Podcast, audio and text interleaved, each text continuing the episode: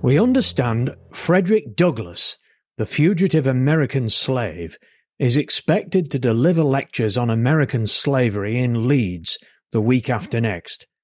Mr. Douglass is a noble specimen of physical, intellectual manhood, and we have no doubt his lectures will excite the same interest in Leeds which they have done in Belfast, Liverpool, Edinburgh, and other places. Leeds Mercury, Saturday, the 12th of December, 1846.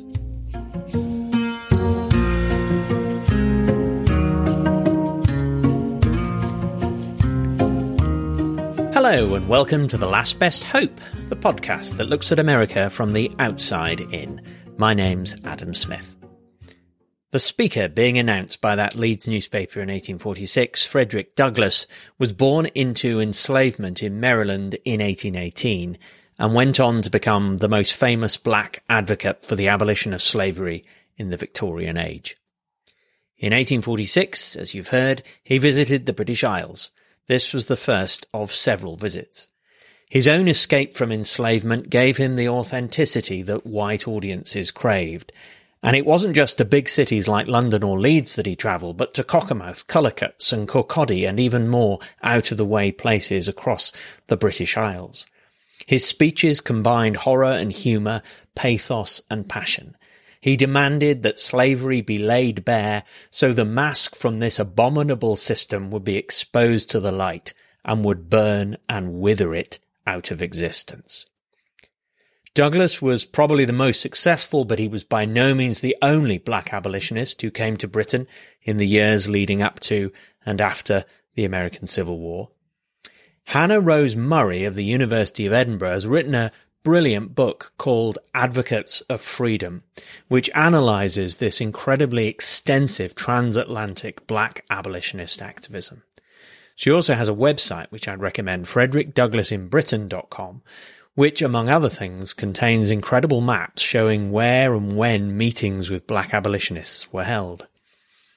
Abraham Lincoln thought the US was the last best hope of Earth. But Douglass flattered his British audiences by telling them that it was they who lived in the land of the free. When I spoke to Hannah Rose Murray, I began by asking her about the impact of the abolition of slavery in the British Empire in the 1830s. We should remember, of course, that it was accompanied by a massive appropriation to pay compensation to slaveholders with no provision for the future status of the formerly enslaved. But even so, did British emancipation lead black abolitionists in America to see Britain as a city on the hill, you might even say, whose example showed the way for America? Was that why black abolitionists made the journey across the Atlantic? It's not the sole reason. So the first sort of lectures by Black Americans were being given as early as 1833, 1834 by folks like uh, Nathaniel Paul and James McCune Smith. And then you have Moses Roper, who was really the first African American to publish a slave narrative in England in 1837. And then he led an extensive tour over the following years. But as you say, that context is really, really important because you have the end of the slave trade in 1807, the end of um, slavery in the British Empire by the end of the 1830s. And another uh, key date actually is 1839 because that's when you have the organisation of the British and Foreign Anti-Slavery Society, which was committed to trying to um, build on sort of Britain's um, success, although I will put that in inverted commas, um, and to try and abolish slavery in the US and Brazil, Cuba, and throughout the, the world. And African Americans as well, at this early stage, um, but really throughout the 19th century, were building on the success of, of former uh, black abolitionists like Olaudah Equiano and Ignatius Sancho in the 18th century and, and also Mary Prince uh, in the 19th century. But this particular reason of why they were coming in the early 1830s was, as you say, to sort of build on the sort of growing momentum of anti-slavery. Um, there was a small network of abolitionists that could support them.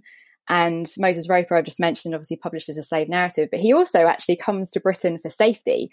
He um, he comes to Britain because he is understandably terrified that he's going to be re-enslaved by by his enslavers.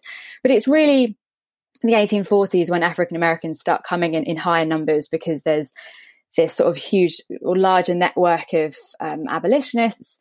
Um, and just to focus quickly on a couple of other reasons, actually, while I'm talking about it, is that they were publishing slave narratives as early as the late 1830s and early 1840s. And the literary and commercial success of those narratives is something that we don't necessarily talk about, particularly on this British side. But they were often outselling famous Victorian authors that we uh, that we know today. But they they were encouraging um, British and Irish audiences to sign petitions, practice non-fellowship with enslavers and slaveholding churches to raise money for um, the, the, legal purchase of themselves or family members, and, and also to sort of encourage the boycott of slave produced goods, which was something that British abolitionists had a lot of experience sort of throughout the 18th and early 19th century. Yeah, you've touched on so many interesting issues uh, there, Hannah Rose. Um, let's just can we just talk about um, Moses Roper, who you, who you mentioned there, because I I think from reading your book that it seems like he was perhaps the first big name uh, black American abolitionist. He's perhaps not someone who people have heard of today, but um, he had quite an impact when he came over. Can you just tell us a little bit about him and what he did when he came over to the British Isles, what he was trying to do, and how he was received? Yeah, sure. So Moses Roper is often a figure that has been, quite frankly, sidelined in a lot of academic circles and obviously just, I think, um, society. You know, this is a bold, radical abolitionist and author, survivor of US slavery who spoke out against slavery in four different countries um, in Britain, uh, Ireland, Canada, and, uh, and the US as well. And he came over to Britain. He came in 1835. He actually um, was one of the first students at University um, uh, London, uh, University College London, I should say, um, and he um, started lecturing in 1836. And when he published his slave narrative over the next sort of eight to 10 years, he sold upwards of 38,000 copies of his narrative, including 5,000 copies purely in the Welsh language. And he traveled extensively around Britain and Ireland. I mean, his lecturing tour is is quite frankly staggering. He lectures not only in sort of the cities that we would associate with uh, abolition or just lecturing, you know, like Leeds and Birmingham and Edinburgh and, and, places like that, but he goes as far up as Inverness and, you know, in Scotland and, and Penzance and Cornwall, and he speaks in Llanberis at the foot of Snowdonia. Just these amazing, amazing locations. And he's often sidelined, I think, because when Frederick Douglass appears in 1845, obviously he he leads such a successful tour that I think some of the earlier visitors, in comparison, get forgotten about. But Roper was uh, he did lead a very successful tour, but nowhere near the success in terms of Frederick Douglass. And I think what's really fascinating and inspiring about him is that he was really uncompromising in his descriptions of, of slavery and violence. He was unafraid of challenging white fragility. Um, whereas uh, sometimes Frederick Douglass and other abolitionists kind of played that balance of performance when they were so tell so tell us more about that, Hannah Rose. I mean, let's sort of, let's imagine a situation in Inverness or in some rural Welsh village, and and the year is eighteen thirty something. Nine. Yeah, eighteen thirty nine. Mm-hmm. Presumably, these are places where the people coming to this performance um, have probably never seen a black person before. And what what do they see when they come into this into the town hall or the meeting room or the or the chapel where he's performing? What what's the experience like? What does he what does he do? What does he expect of the audience? Yeah, that's a great question. So I think depending on where he was speaking, I just add a caveat is that there would have been some audiences that would have seen a person of color before, but again, in certain rural locations, it's po- possible that they would not have seen a person of color. So there's an element of entertainment, um, sort of a local um, form of entertainment for the local community to go and watch this lecture there are sometimes hundreds of people crammed into this chapel to hear him speak. Um, sometimes, depending again, depending on the location, hundreds of people are turned away um, for want of admission because literally people are cramming down the aisles and they're desperate. Do people to have to pay? Do, so, people pay? Uh, depending on um, the venue. So churches and chapels, no.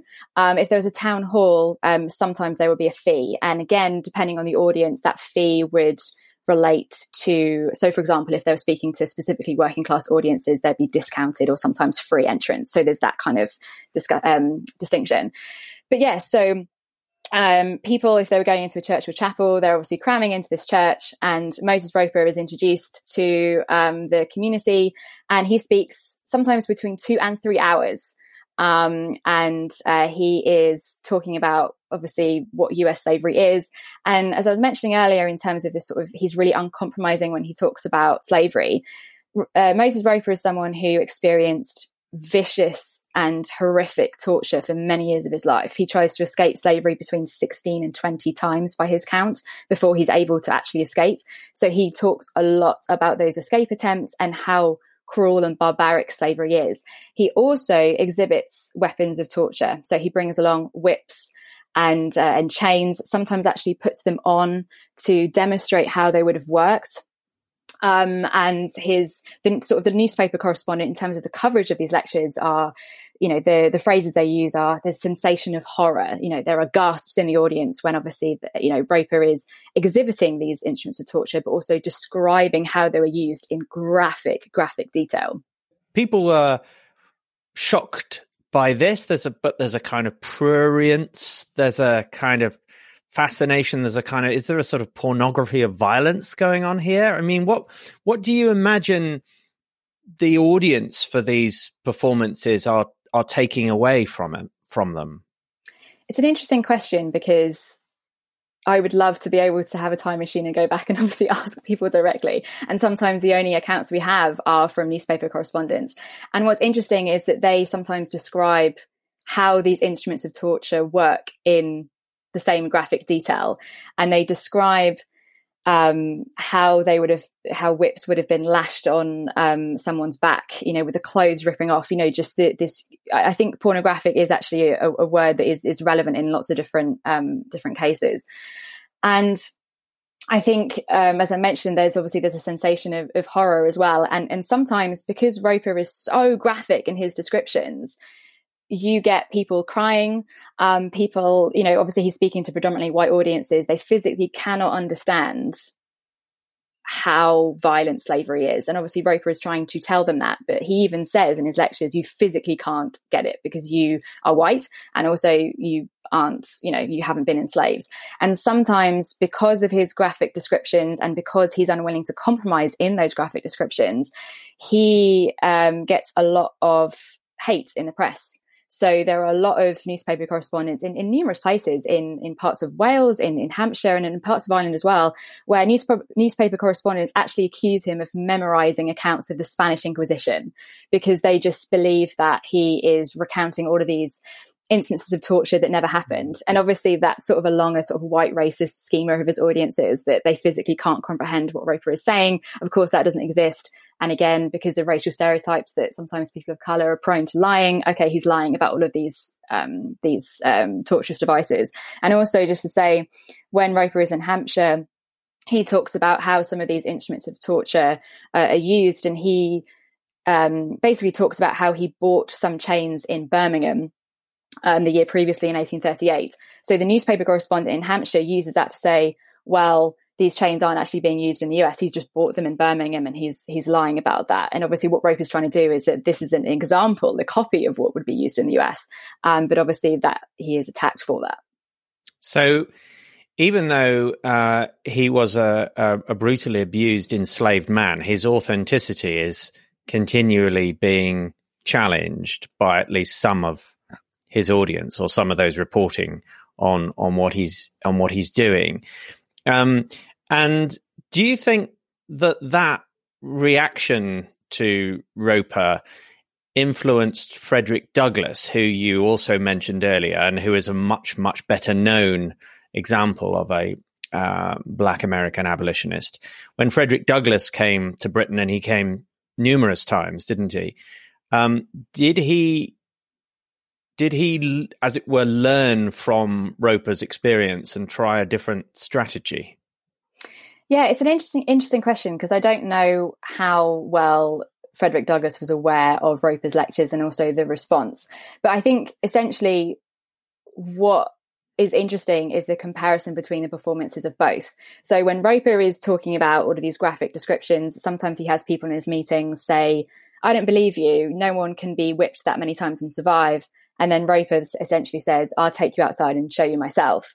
And sometimes that's sort of met with laughter. Sometimes it's a little bit difficult to tell whether that is met with laughter, but he's essentially sometimes alienating his audiences.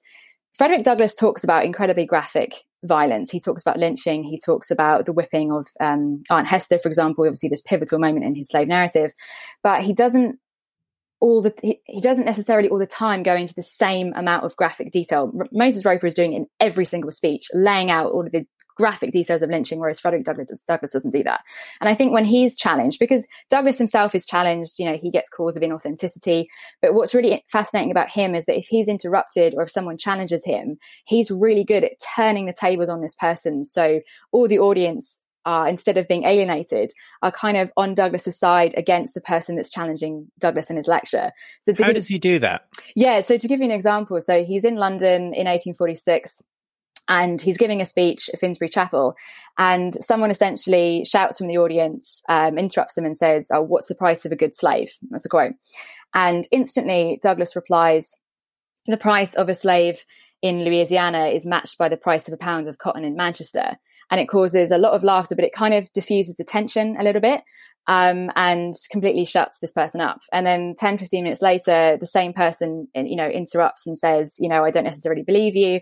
And Douglass is reading some quotes from Southern newspapers talking about slave auctions and um, runaway slave advertisements, essentially.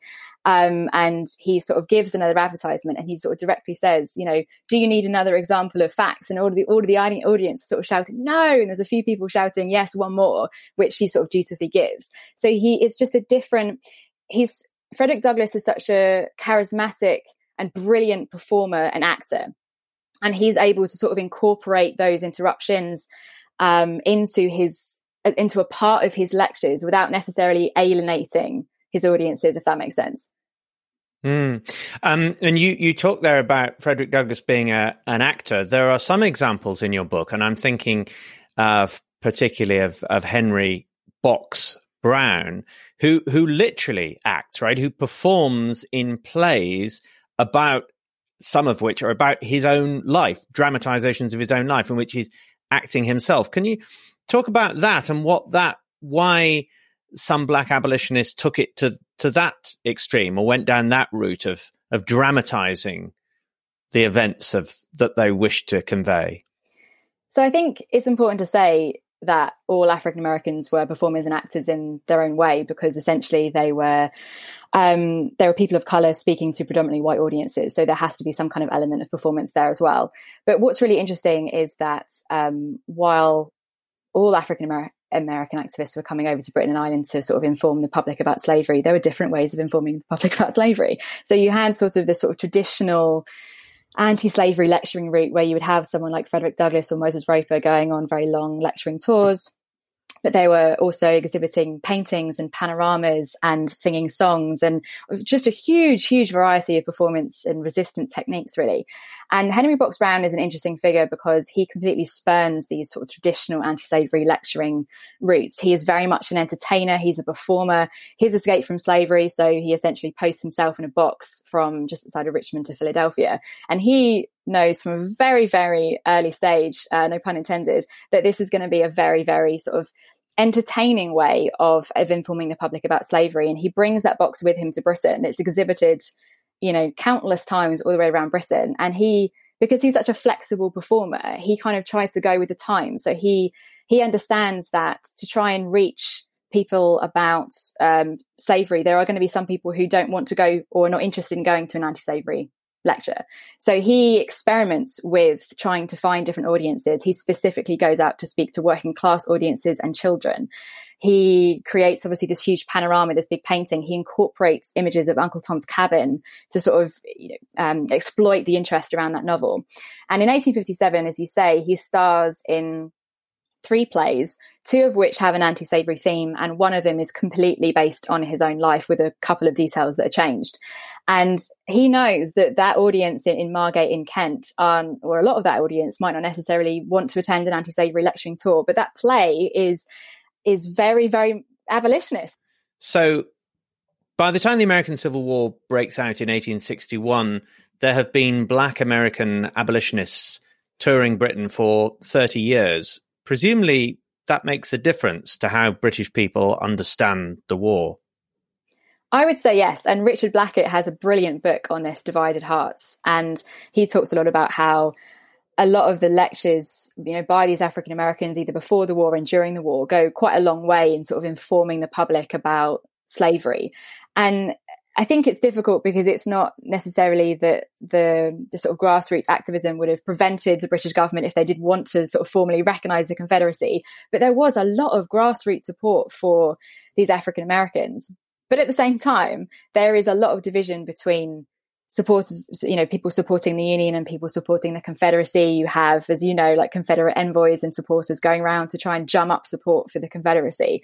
But what African Americans had in common is that, you know, regardless of why they came over to Britain, there were specific reasons why some folks traveled over, you know, during the Civil War, but they were all going around and lecturing and essentially saying that the Confederacy stood for slavery. It stands for white supremacy. You cannot support the Confederacy if you stand for freedom. And again, in these locations that had been directly affected, very directly affected by the war in terms of famine and the cotton blockade, that was very difficult because there was no sort of unanimous support for for the union. And I want to ask you a little bit about this notion of the so-called moral capital that Britain had accrued from the abolition of slavery in the British Empire. How important was that sense of kind of moral superiority among British audiences? So I think it's really important because it's still, you know, this narrative of superiority and sort of patriotism around this is, is still with us today. We focus on US police brutality instead of British institutionalized racism a lot, even now. So in the 19th century, it was still exactly the same. And, and a lot of the newspaper coverage of Black abolitionist lectures really mention obviously about British abolition, um, how US slavery was a sort of foul blot on transatlantic relationships in the world as a whole. And as you mentioned, Black abolitionists, you know, played to this as a as part of their performative technique because by mentioning the success of British abolition, you're going to have a successful meeting. You're going to have people come and listen to you. You're not going to have a very successful meeting if you stand there for two and a half hours um, and attack white people for all of that length of time, even though they would probably deserve it, they would deserve it, about the kind of hypocrisies around British abolition.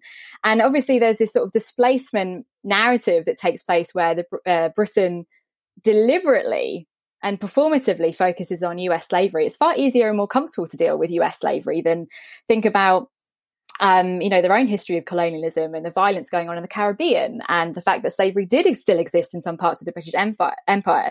But this is really emphasized after the publication of Harriet Beecher Stowe's sort of infamous anti-slavery novel Uncle Tom's Cabin, and, and, Sarah Meer has obviously written a lot about this.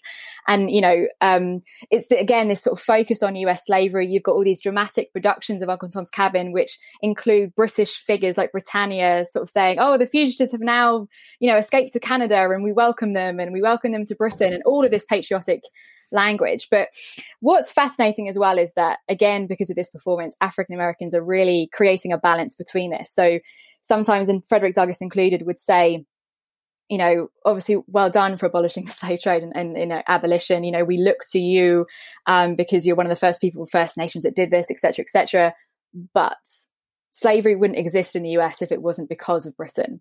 You have a moral duty to do something, you know, and Moses Roper and William Craft actually in two different instances, um, sort of one in the 1830s and in the late uh, 1850s for William Craft, is that they both say, I would not be enslaved if it wasn't for the history of Britain specifically.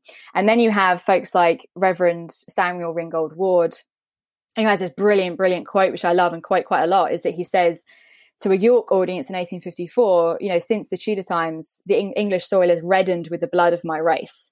And in this particular speech, he talks about how by 1854, people aren't fussed about Uncle Tom's Cabin anymore because that sort of has died down a little bit.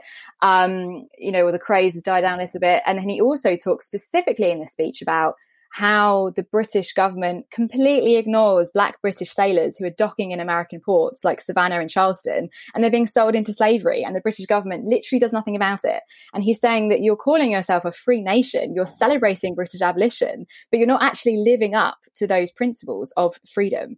And just to say, you know, finally, you know, activists were well aware that Britain was built on the wealth of, of slavery in, in the slave trade John Sella Martin talks about this, particularly during the American Civil War. And Ida B. Wells Barnett writes this blistering history of Liverpool, where she essentially says the wealth of every brick in, in that city is made from the slave trade, how Confederate ships, as you know, were built there during the Civil War, and how the, the city and a nation as a whole have this sort of collective amnesia surrounding Britain's dark and very violent history uh, against people of colour. Uh, you mentioned Uncle Tom's Cabin. Uh, one of the one of the reasons why Uncle Tom's Cabin was so powerful at the time was because of the centering of family life. So it was putting at the center of the horror of slavery, as it were, a, a kind of middle class Victorian ideal of the the nurturing family bonds and showing how under enslavement these were destroyed. And that prompts me to ask you about gender. And we've been talking so far about male black abolitionists. Um, but in your book, you have also uncovered these incredible stories of, of female black American abolitionists, both in the early part of the 19th century, but also after the Civil War and after the end of slavery in the United States. How did uh, a f- female performance um, differ from those of a male performance? What were the differing strategies which these female lecturers could employ? So, obviously, yeah, as you mentioned, I'm mainly talking about men, and it's really, really important to highlight the contributions of, of, black women too. And because of Victorian racial and gender dynamics, you know, the women's place essentially um, was the domestic sphere, it was the home. So when black women spoke or appeared on stage, they were facing very, very different barriers to their uh, male counterparts. So you have Sarah Parker Remond, who gave a very successful lecturing tour in the late 1850s and early 1860s. She was one of the few women who was able to, to do this. She had a lot of support from British women's groups as well. She revives anti slavery societies. She lectures alongside Frederick Douglass, actually, on his return to Britain in 1859.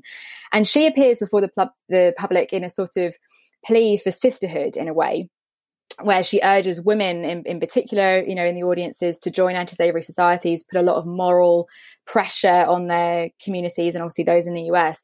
And she also talks about sexual violence against women. She also talks about the case of Margaret Garner.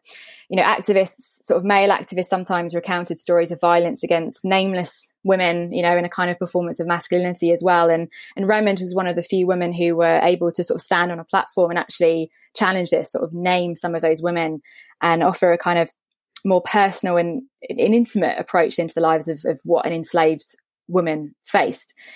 And Ellen Crafts has a very different approach. She actually arrives in England much earlier, so from the end of 1849. She did give a couple of lectures in the US, um, but she actually chose to sort of remain uh, or have a sort of silent presence on the British stage, which was a deliberate performative technique. I've seen some folks describe her as being very passive, which I find insulting to her memory because it was a deliberate performative technique to use her figure, to use her body to illustrate the barbarities of slavery. Ellen was described as, as near white. Um, she had a very fair complexion because of her, because her mother was raped by her enslaver.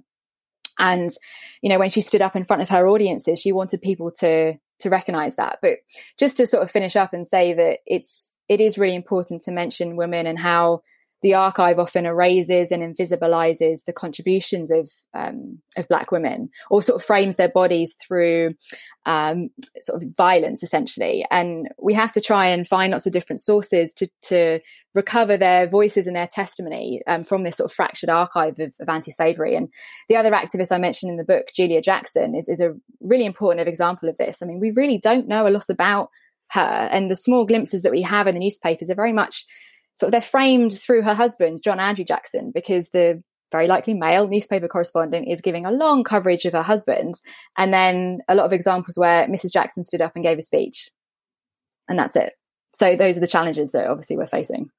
Finally, I just want to ask you a little bit about what the longer term legacy of all this is, or perhaps to put it another way, what the resonances are between today and the 19th century because we still live in a time where there are powerful connections and echoes and interactions uh, between Britain and the United States, especially in relation to questions of racial justice.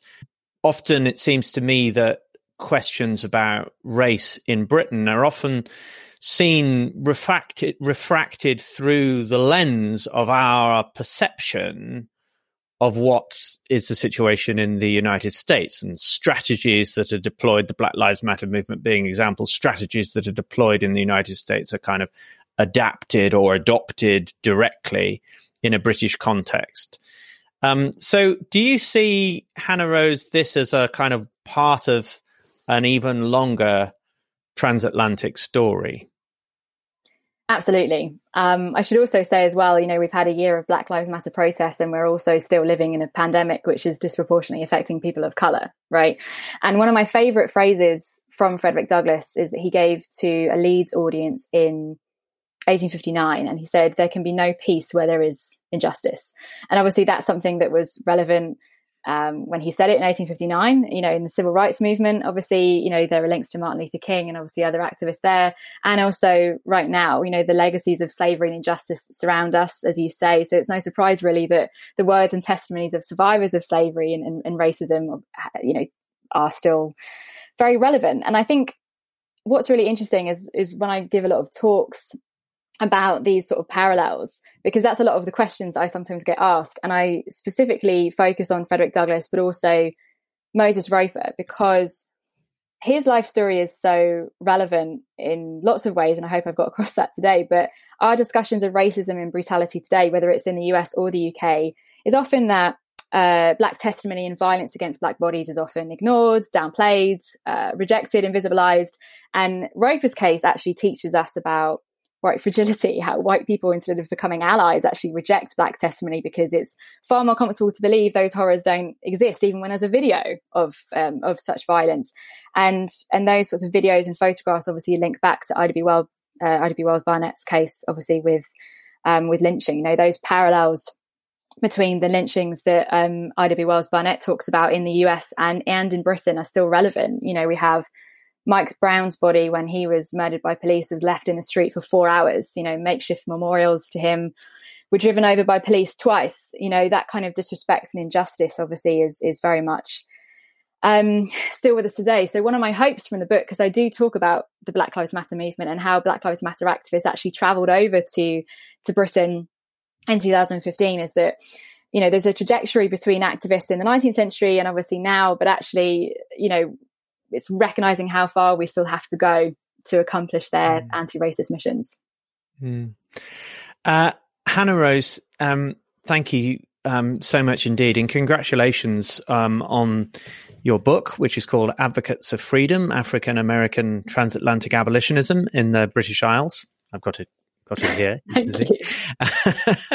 um, and it's, I mean, it's it's filled with it's just an extraordinary wealth of detailed research that you've done. And I would urge people, as well as encouraging them to to read your book if they can, to as well to go to your website and look at the the the mapping exercise you've you've done, which um, which just shows the sheer scale of this. I mean, it really is a great example of of a kind of brilliant piece of of, of recovery of, of historical research, of a whole kind of wealth of experience, which which you have um, uncovered, which we we may most people I don't think are probably aware of. But thank you very much indeed for this um, conversation, Hannah Rose. Thank you, Adam. I appreciate it. Hannah Rose Murray, whose book Advocates of Freedom has been published by Cambridge University Press. The story of the mass enslavement of black people and the struggle to end that enslavement is one that binds together Britain and America. After the Revolution, slavery in the British Empire and in the newly independent United States went off on different trajectories. For structural political reasons, the campaigns for abolition followed different paths. But in both countries, abolitionists could appeal to the contrast between a self-conception as a land of liberty and the reality of slavery. You've been listening to The Last Best Hope, a podcast produced by the RAI, Oxford University's Centre for the Study of the United States and its Place in the World. If you've enjoyed this episode, please listen to the many others on Apple or Stitcher or wherever you get your podcasts. I'm Adam Smith. Goodbye.